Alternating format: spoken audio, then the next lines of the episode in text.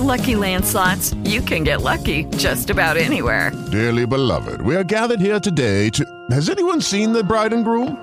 Sorry, sorry, we're here. We were getting lucky in the limo and we lost track of time. No, Lucky Land Casino, with cash prizes that add up quicker than a guest registry. In that case, I pronounce you lucky.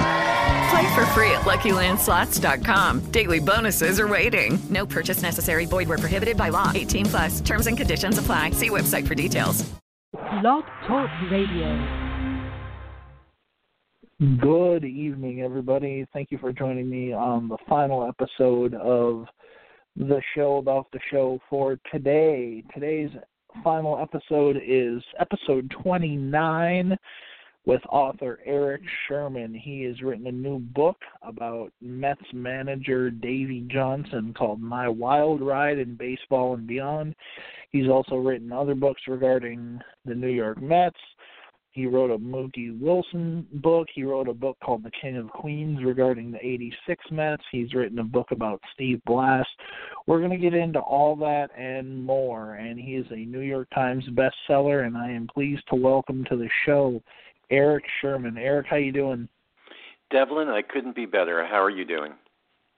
I'm doing great, thanks.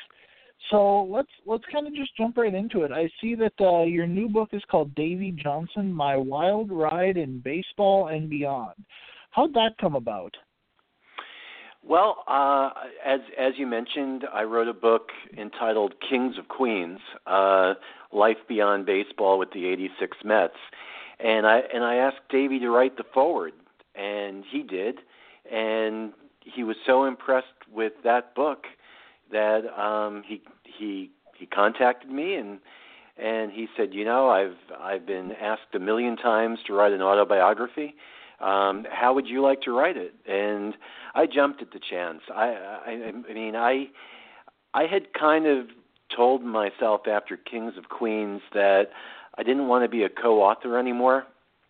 Um, I just wanted to write books on my own, uh, do my own interviews, my own research, like I did with Kings of Queens. But there are a few people out there, and Davey's one of them, um, that I've long admired and thought that his autobiography would really be something. And um, it's it, it, it proved to be everything I hoped it could be and more. Now, you know, I'm looking I'm looking at the book about the uh the Kings of Queen and and by the way listeners, Erik's Erik does have a website. It is ericshermanbaseball.com. You can find links to all of his books there. His books are all available on Amazon as in paper edition or in in in physical form as well as on Kindle edition. I'm looking at the King of Queens book or I'm sorry, Kings of Queens that looks like a pretty interesting book. What was the uh, what was kind of the reason for writing that book? Well, you know, it's interesting how one book kind of leads into the next. Um, so, as I mentioned, Kings of Queens kind of led me into Davey Johnson's book, and and well, um, the Mookie Wilson autobiography, which I was the co-author, which was the New York Times bestseller, that one uh, led me to meet many of the '86 Mets um, through interviews with them for Mookie's book. And I was at a book signing with Mookie and his wife Rosa, and you know it was like our tenth or eleventh book signing in seven or eight days, and you know they they kind of you know begin to run into each other. You know the shine is off of it, so I guess in like the second or third hour of this book signing, Rosa Mookie's wife, she turns to me and goes, "So what's your next project going to be?" And I'm like, "Oh, I'm kicking some I- ideas around now. I, I I thought about doing one on Roberto Clemente." And she goes, "You know, it would be really great to find out how the 86 Mets are doing today. You know, kind of like a retrospective." And and so I thought about it, and I'm like, "Well."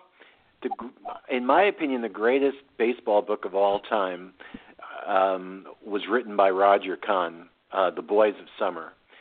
So what I the did book was, he did about the '55 Dodgers, right? Right, and yeah. So right, and uh, he wrote the book about 20 years after that, and um, and it, it was, I mean, it's, I think it still remains as the biggest selling baseball book of all time, and it was just so well well written, and so he kind of combined um, um, stories from the various players from the Brooklyn Dodgers about um, their time in Brooklyn as well as what they were up to today in in present times. Um, so I basically took a page from Roger Kahn and did that with the 86 Mets. And um, so I visited, I traveled 40,000 miles around the country and interviewed the the key and more riveting guys from that team. So not just you know your Keith Hernandez's and Darryl Strawberries and Dwight Goodens, but also the guys like Danny Heep, Doug Sisk, and a fellow that you know really well, Ed Hearn. Um, yeah. So it, it was, um, you know, and it's interesting the feedback that I received. Uh, people were just as, if not more, enthralled with the stories on Ed Hearn uh, and your Rafael Santanas uh, than they were with um, you know Strawberry and Gooden because you know we've heard so much about you know the lives of Straw and with Gooden and um, so anyway uh, that book did really well and uh, and that's still out there too and um, so it's it's just interesting how one book project kind of goes into the next one and and it just flows. And actually I just finished a manuscript um on the 69 Mets with with Art Shamsky who who was a member of that team and uh I won't get too much into that but but again it's another Mets themed book and so once you get started um with with writing books about an organization and a part of their history it tends to lead into something else Absolutely. Now we'll we'll definitely come back to the Davey Johnson, um, to your Davey Johnson book, but I kind of want to focus a little bit on this King King of Queens book. I'm looking on your website, and it talks about how you mention um, players like you mentioned Doc Gooden, Darryl Strawberry, and Nails Lenny Dykstra, and their revelations of drug de- of drug addiction, cancer, life after incarceration, as well as lesser known stories as Kevin Mitchell, Ed Hearn, and Doug Sisk dealing with the murder of a child, chronic illness, and getting death threats from fans. Um, let, let's take a few minutes and kind of talk a little bit about kind of each player. I don't want to give a whole lot of it away because I want people to go out and buy the book, but let's talk a little bit about each player and maybe if you have a story you want to share about you know them telling you the story or whatnot. Let's start with Doc Gooden. Well, Doc Gooden, I I visited him. Oh, and all these interviews were in person. So with Doc, okay. uh, he was living on Long Island at the time. Uh, this is just a couple of years ago, and and in his kitchen, we sat down and and we really talked about his career and and all the ups and downs that he had and and how he was must see TV in the mid 80s in New York and and around the country. And and he was really you know the kind of guy that could have gone on and could have become the next Walter Johnson or somebody like that. And and and I mean as it was I mean if you look on the back of his baseball card I mean he basically has identical statistics to Whitey Ford uh in wins and losses. And and um he, I mean he had a great career but it could have been it could have been positively prolific. And and right. because of his dr- drug addiction and alcohol abuse and um and in, incarceration and um it, it he he still has a lot of regret obviously. And and he broke down during our time together uh which happens in these books that I write um you know it gets very personal. You know i i feel like i'm a priest a psychiatrist um sure. you name it. I mean they they really open up about their private lives and their careers and in the case of doc what could have been? Absolutely I, I would imagine the same thing would be for Darryl Strawberry. I think I just read something within the last year or so that Strawberry came out and admitted that he used to have sex in the locker room with women between innings and stuff like that. And obviously, the Mets were a very hard partying team. Um, talk about Straw. Well, you know, I what I would add about Doc is he's one of the nicest people you'd ever want to meet, and and it's it's just such a tragedy what happened to him. He had good parents and Yeah. um, a great upbringing, and uh, Straw's upbringing was just the opposite. He had an abusive father, both physically and mentally and verbally, and um, you know he, he came out of Crenshaw, California, you know, just outside of the L.A. and you know really rough area, and um, Straw, you know, he he basically is a guy. I mean, you're talking about a guy that had a death wish.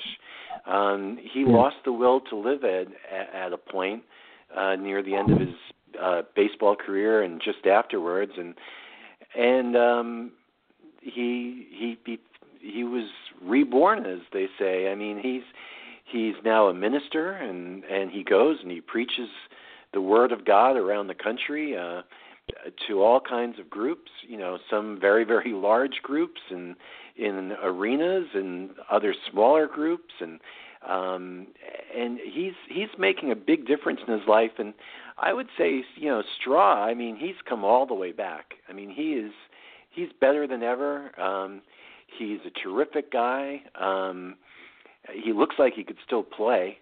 Um I mean, he's he's in, Yeah. just in great physical condition um Yeah. and uh he's come a long way i mean he's another guy you know that could have been you know a ted williams um of Sure. of his era and um and you know be because of his drug use and alcohol and and um you know domestic disturbances um all kinds of things uh it really curtailed a career that could have been so much more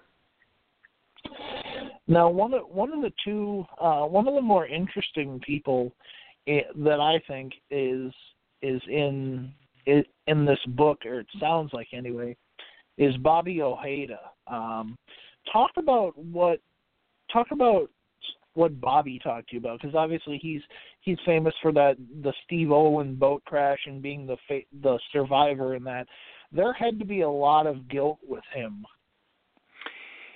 Well, yeah, and you know I, that you know soon after that happened, as he was trying to make a comeback into the big leagues, um, you know, Bobby ta- talked about it. You know, he he talked about the guilt, and you know, certainly, um, you know, he had to go through therapy and the whole thing. I mean, when you're on a boat with with two of your teammates, and you know the other two, I I believe they were nearly decapitated, or I mean, it was just a gruesome, gruesome boat accident. You know, they went out on a boat uh, at dusk, and you know, I, I I guess they had a few beers, but you know, Bobby would contend that they weren't drunk or anything like that, and um, I mean, it's hauntingly familiar, uh, you know, to what happened in Miami um, a couple of years ago.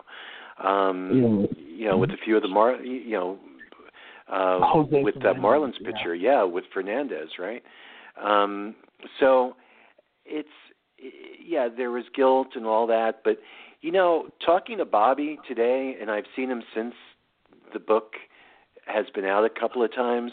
I mean, he's really a strong individual, and um, he I, I don't think he's changed much from his playing days. He's you know he still walks and talks with a swagger, um, and he looks great.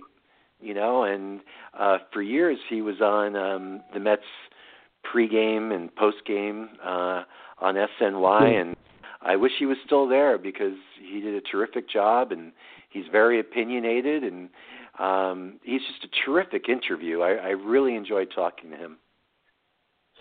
Now, one of the uh, one of the more um, sadder cases is is Gary Carter. Um, you know, obviously we lost the baseball lost Gary a lot faster um, than anybody would have hoped for. But you got to for the for that book, you got to interview not only his teammates but also his widow Sandy.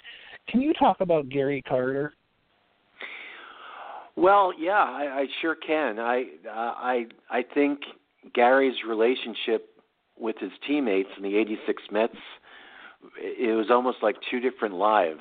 You, you know, two different uh, people. Um, there was the Gary Carter who, when he first went to the Mets, was was not liked in general by his teammates. Um, and I think the same was true to an extent during some of his time in Montreal, you know, especially as a younger player. Um, and then he goes to the Mets, and you know, and the reason for that I think was because, well, he was nicknamed Camera Carter. So there, they would tell me, you know, there was never a camera that uh, Gary didn't love, and you know, he did all the commercials and really embraced New York and Madison Avenue, and um, but the reality of it was, you know, it's just who he was. I mean, I, you know, I talked to his wife Sandy about it, and and I talked with his daughters, and uh, and they're all a part of the chapter that I did on Gary. And but you know, a funny thing happened uh, years later. You know, your Dwight Goodens, your Darryl Strawberries, they came. Even your Keith Hernandez's. You know, like they really came to have a whole different perspective on Gary, uh, and um, you know, like they saw him for a guy that lived his life the right way, and and lived his life the way that they would have liked to have lived theirs a little bit more. Um, and, but unfortunately, um, y- you know, they um, they didn't see Gary, Gary that way when he was a teammate. Now, the the thing is, is you you don't write just about the New York Mets. You've written you've written other other books, and I think one I think probably your most important book that you've written is Out at Home, the Glenn Burke story. Can you talk about that book? Yeah, well, that's a book I wrote many years ago in the mid '90s with Glenn Burke, um, and you really have to be a a true baseball fan to uh, you know and and one with either a good memory or um uh a good sense of history to recall who he was. Glenn glenn played for just um four seasons in the big leagues. Um really two with the dodgers two and a half with the dodgers and maybe a season and a half with the oakland a's. And the reason why his career never really took off. I mean, he was the Dodgers. He was a Dodgers top draft pick, and and back in the '70s, you know, I, I should mention he came up in late '76, and he finished his career with the Oakland A's, um, really in the spring of '80. And um, the Dodgers at that time in the '70s were just a machine in turning out one rookie of the year after another. Um, they had by far the best farm system in baseball. And so Glenn Burke was going to be their center fielder for the next 15 years until um, they found out that he was gay and um, that he wasn't going to hide it at, after a certain point. They Dodger management, general management, uh, offered him a huge bonus to marry a woman any woman um, to kind of work as to kind of work as a beard. You know, the Dodgers had this pristine image, and um, you know, it was a different time then. I mean, it, it was a time when. Right. Uh, I'm, I'm, I mean, if you're a gay Major League Baseball player, I mean that's something for your own self-preservation. You want to keep it to yourself, and sure. um, and it, it it's an interesting story because he befriended Tommy Lasorda's son Spunky. Uh, his real name was Tommy Jr. and uh, and he was um, gay also, and he would dress up, and he would eventually die of AIDS, just like Glenn did. And Glenn never really got into in the book I did with him um, how far that relationship went. Um, but they would pal around and they would hang out. And um, you know, I don't think it's something that Tommy took to, and you know, the Dodger manager and and the general manager, and and so they traded him, you know, one of their top prospects to the Oakland A's for an aging Billy North, and the Oakland A's at that time were just awful. So he went from one of the best organizations in baseball to one of the worst. and um, the Oakland A's back then were called the Oakland Triple A's. They were so bad, and um, and um, so anyway, the next season that after the, he's in in Oakland, Billy Martin shows up to try to resurrect the franchise, which he did. I mean, he turned them around fast, and um, but the first day of spring training, um, Billy's introducing players and and he goes, uh, and here's uh, Glenn Burke. He's a faggot, and you know it kind of sets uh, a very awkward work environment, to say the right. least.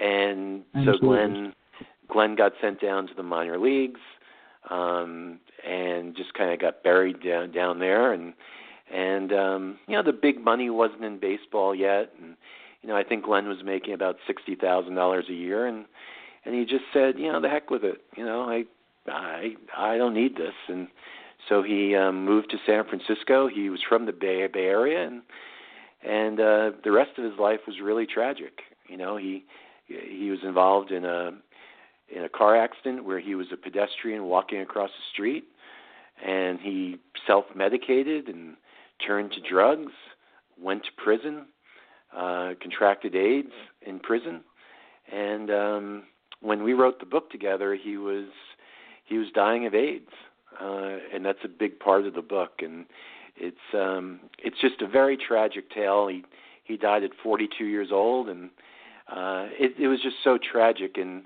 actually, um, there is a movie being made now based on that book. Um, it's it's being produced by Jamie Lee Curtis and um, so hopefully that'll be out in a couple of years. And uh, so Glenn Burke's life and and story will get out to the masses even more so.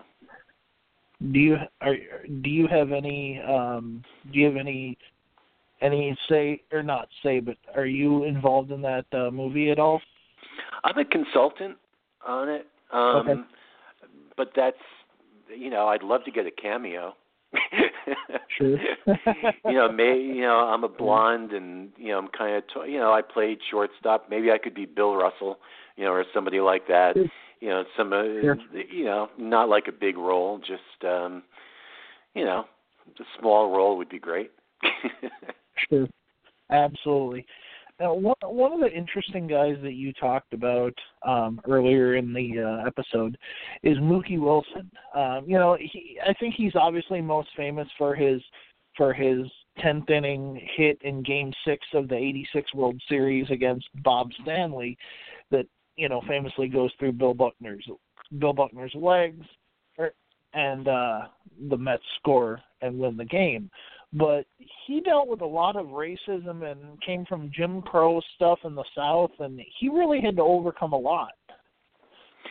he had to overcome a tremendous amount. You know, everyone remembers him for that ground balling that he squibbed through Bill Buckner's legs to win Game Six of the '86 World Series. But his life and his baseball career were so much more than that. Um, you know, this was a guy. You know, twelve brothers and sisters. Uh, his father was a share was a sharecropper, and he lived his life in I mean, the poverty you can't imagine. I mean, he had a tin roof, and um, you know he had to work on the farm, and um, you know, but he had a father uh, who was a very he was the biggest influence in his life.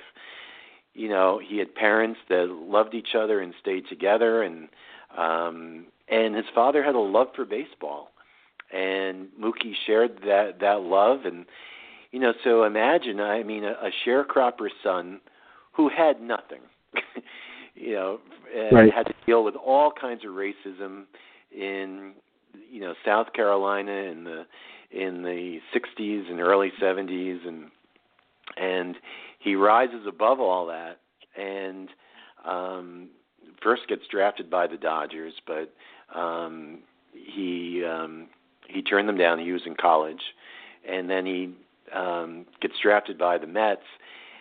So someone from those humble beginnings, I mean, extremely humble beginnings, becomes, I've always said, not the greatest New York Met, but the most beloved. and um, and I think if you asked any Mets fan who the most beloved Met is, it would be Mookie Wilson. Um, so he, he's just got such a great story, and uh, he he came so far, and uh, he's one of the most positive people I, that I know. He and I are great friends to this day. Now, one of the other, uh, we got about five minutes left, and there's so much more that I want to talk about. But um, one of the more interesting, um, pl- one of the more interesting figures who maybe gets a little overlooked because of all the players is Davey Johnson, and and you obviously you know wrote a book about him. Can you can you talk about why you decided to write the book about Davey Johnson and what what kind of some of his former players had to say about him? Well, it's an autobiography, so I'm back to being a co-author again. Um, and sure. Um, so you know, I mean, it's it's in Davey's words, and um, uh, but I, you know, it's it's it's an amazing life. You know, when people ask me that that question about Davey, I mean, I tell them that he was the Forrest Gump of baseball and I mean that in the best possible way. I mean it that you know, if you look back over the last 50 years in baseball, Davey Johnson has been right smack in the middle of almost every significant um, historical event that's occurred in baseball, not just in this country, but in other countries as well. I mean, he. Um, I'll I'll give you one great example. So the night that Hank Aaron broke uh, Babe Ruth's home run record, Davey was batting sixth that night, so he was in the lineup. So fast forward a couple of years, and he's playing for the Tokyo Giants, and he's in the lineup when Sadaharu O passed Babe Ruth's um, home run mark. Home run you know, so you have that. You have the fact he brought sabermetrics into baseball. He was really the first one. Um, you have the fact that he holds the single season record for most home runs by a second baseman. He's been in four World Series as a player, uh, and you know with the Orioles, and won two of them. And he, you know, he won one of the greatest World Series ever mm-hmm. as the manager of the '86 Mets. And he's just such an interesting guy, and um, a player's manager, a guy that averaged 96 wins a season over seven and a half years with the Mets, but he gets fired. You know, and he improved the fortunes of every club he ever managed. I mean, drastically, quickly and drastically, and and it ended badly every single time with five different teams, I think it was. And you know, it's that's an interesting story, and really, those are the types of books that I like to be a part of because, you know, they're not just about these great success stories. Um, you know, like I always throw Derek Jeter in there. I mean, eh, the worst day Jeter Jeter ever had was if he tripped over some supermodel's pumps in the morning. You know, I mean that was a bad right. morning for for Jeter. yeah, he lived such a perfect right. existence in New York for 20 years. But I like guys that have had ups and downs um, because that to me uh, is a much more interesting read and much more interesting to work on. Yeah, and it seems like each player or each person that's profiled in your books they all have one thing in common, and that's that they've had to overcome challenges both on and off the field. So, right, like you said, you know, it, it makes it it makes it so much more you know kind of interesting for um, for writing, but also for reading. Do you, do you go back and read the books that you write? You know, no one's ever asked me that question. It it's a really good one. It's a good question because you're well, the the short answer is I've never gone back and read cover to cover any book that I've ever written. Um, I'll go back and I'll go to certain parts from time to time. But I've got to tell you, once you've written a book, that means that you've you know written a final draft, but you've written probably two or three rough drafts of each chapter. Um, you, you've talked about it. You, you know, you've you're you're done with it you know, it, you know, yeah. you're excited about moving on to the next pro- project. Uh, I mean, I enjoy talking about the experiences, but I don't think a lot of authors go back and read something that they've written from cover to cover. Um, I will say this: the one book that we didn't talk about, I guess, was the Steve Blass book. Um, Steve Blass is one of the most entertaining and funniest people you'll ever meet.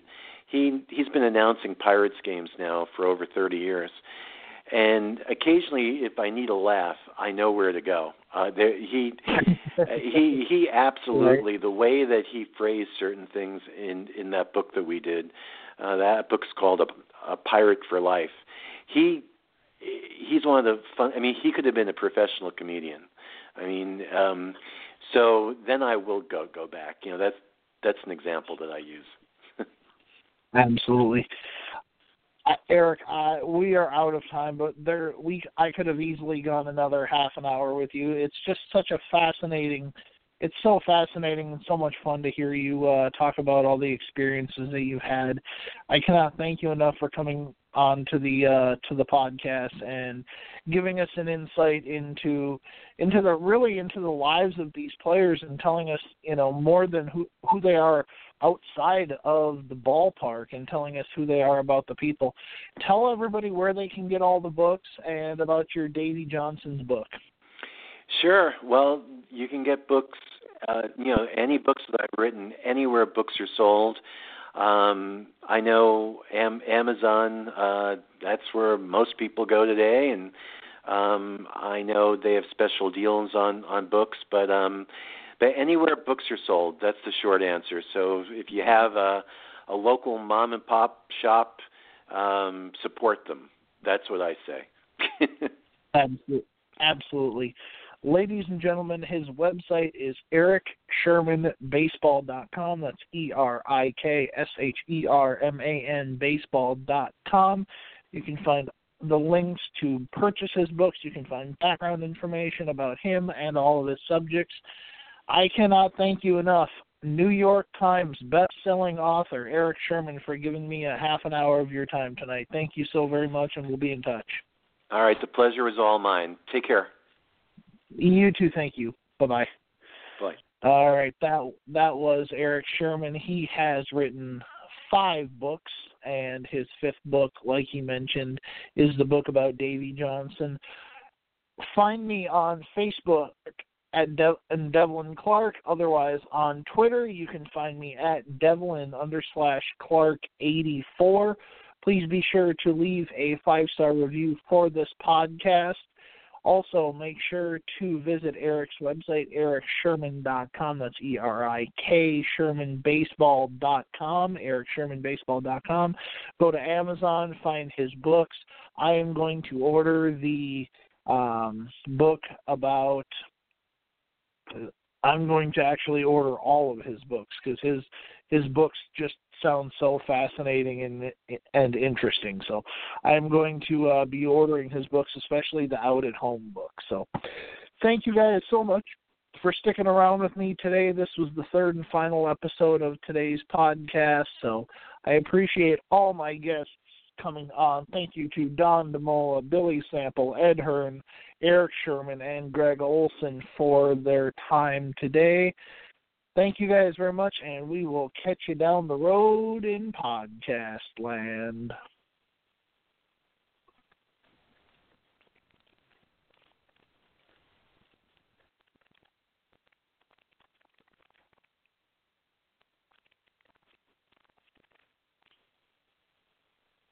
With Lucky Land slots, you can get lucky just about anywhere. Dearly beloved, we are gathered here today to. Has anyone seen the bride and groom? Sorry, sorry, we're here. We were getting lucky in the limo and we lost track of time. No, Lucky Land Casino, with cash prizes that add up quicker than a guest registry. In that case, I pronounce you lucky. Play for free at LuckyLandSlots.com. Daily bonuses are waiting. No purchase necessary. Void where prohibited by law. 18 plus. Terms and conditions apply. See website for details.